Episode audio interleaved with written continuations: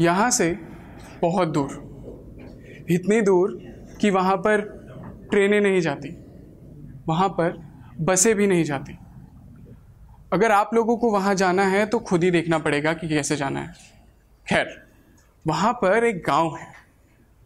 गाँव जिसका नीला आसमान है, गहरा नीला आसमान।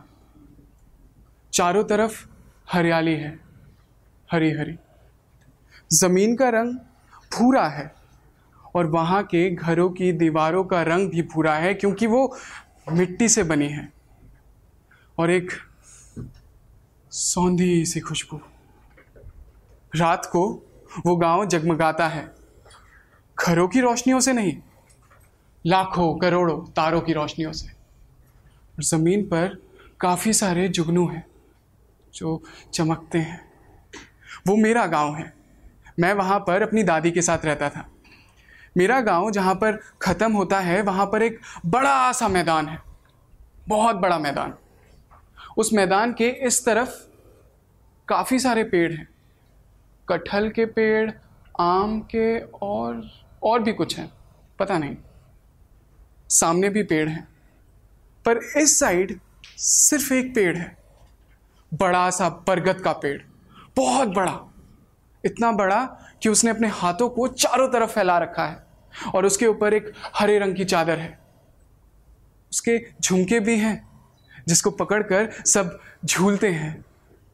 मैं अपनी दादी से अक्सर पूछता हूँ कि, दादी, ये पेड़ कितना पुराना है और कब से है?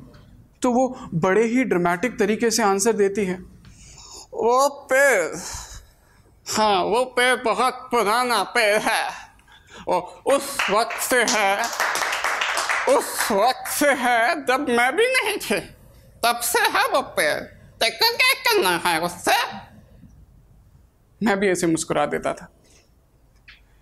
खैर, वो पेड़ मुझे बड़ा पसंद था। स्कूल से आने के बाद अपने घर में बैग रखता था, खाना खाता था और सीधा उस पेड़ के पास जाता था। वहीं सो जाया करता था।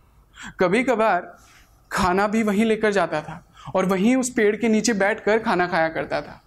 जैसी हरी चादर ऊपर थी, वैसी ही हरी चादर नीचे थी। मुलायम थी तो अच्छे से नींद आ जाती थी। वहीं सोता था मैं। पर वो हरी चादर ज़्यादा दूर तक नहीं फैली हुई थी। कुछ कुछ देर के बाद पानी शुरू हो जाता था। एक तालाब था वहाँ पर। तालाब अब ज़्यादा बड़ा नहीं था। अब ऐसा भी नहीं है कि छोटा था। बस ऐसा था कि जब भी मैं तालाब के आगे खड़ा होता तो तालाब जहाँ ख़त्म होता है, वो दिख जाता था। और जहाँ वो तालाब ख़त्म होता है, वहाँ पर एक जंगल था। घना जंगल। और मैं शक्ल ऐसी बना रहा हूँ, क्योंकि बदबू आती थी वहाँ से। अजीब सी बदबू आती थी। ऐसा लगता था जैसे कुछ जल रहा हो। और वो हिस्सा, तालाब का वो हिस्सा, वो भी गंदा सा था। जैसे काई जमी हो। कुछ सूखी पत्तियाँ, सूखी लकड़ियाँ। अजीब सी। मैं दादी से पूछता था कि दादी, वहाँ पर क्या है? वहाँ ऐसी बदबू क्यों आती है? और इतना घना जंगल है, कौन रहता है वहाँ पर? दादी फिर ड्रामेटिक वहाँ पर शतान रहता है वहाँ पर। वहाँ पर वो जो धुआँ देखता है ना तो धुआँ, वो खाना पकाने का धुआँ है।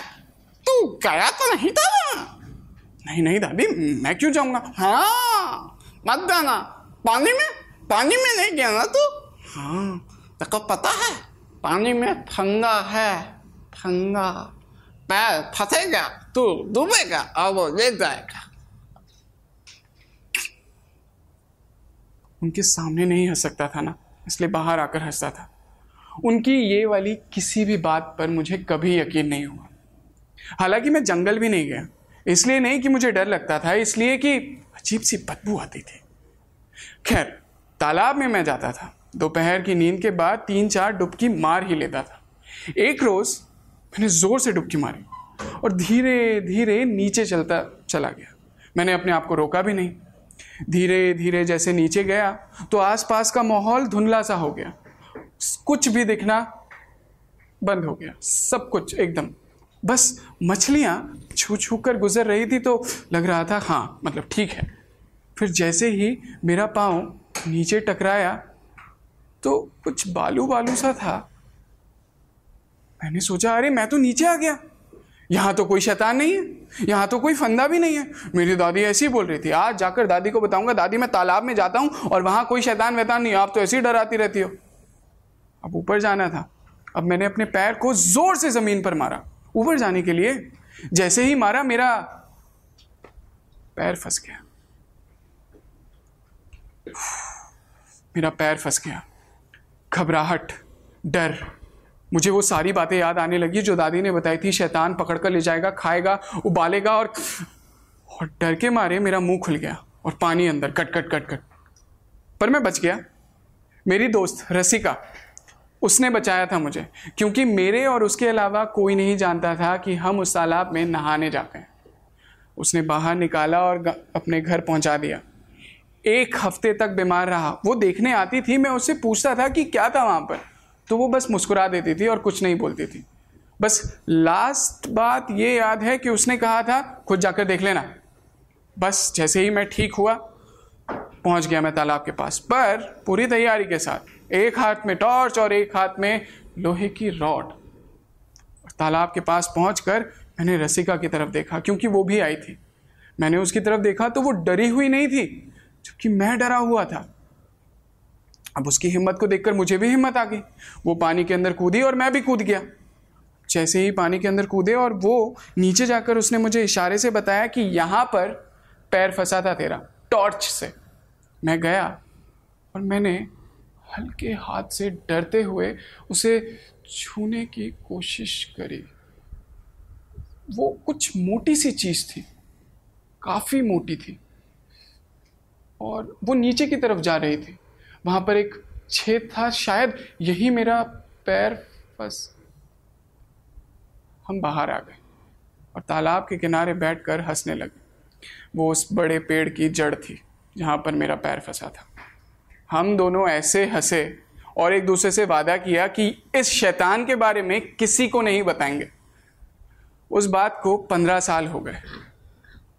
अभी कुछ वक्त पहले ही मैं उस गाँव में गया था। अब वहाँ नीला आसमान नहीं है, कालापन दिखता है। अब हरियाली नहीं है, बस समंदर है, धूल का समंदर।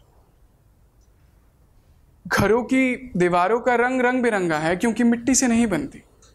रात को तारे गिने चुने दिखते हैं। और जुगनू, वो तो है ही नहीं। और वो पेड़, बड़ा सा पेड़, उसको काट दिया है।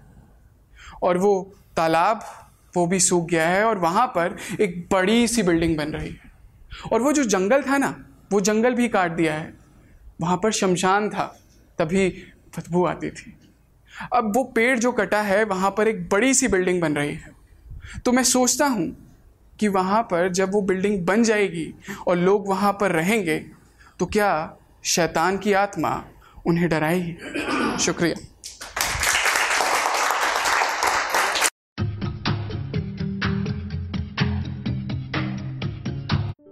ये कविता योर वॉइस और हब हॉपर के द्वारा पेश की गई है। अगर आप अपनी कविताएँ सबको सुनाना चाहते हैं, आप वो कविताएँ हमें फेसबुक और इंस्टाग्राम पे योर वॉइस ऐप पे भेज सकते हैं हमें आपकी कविताएँ सुन के बहुत अच्छा लगेगा हमारे पोइट्री इवेंट्स को देखने के लिए हमारे YouTube channel your voice app पर जाएँ।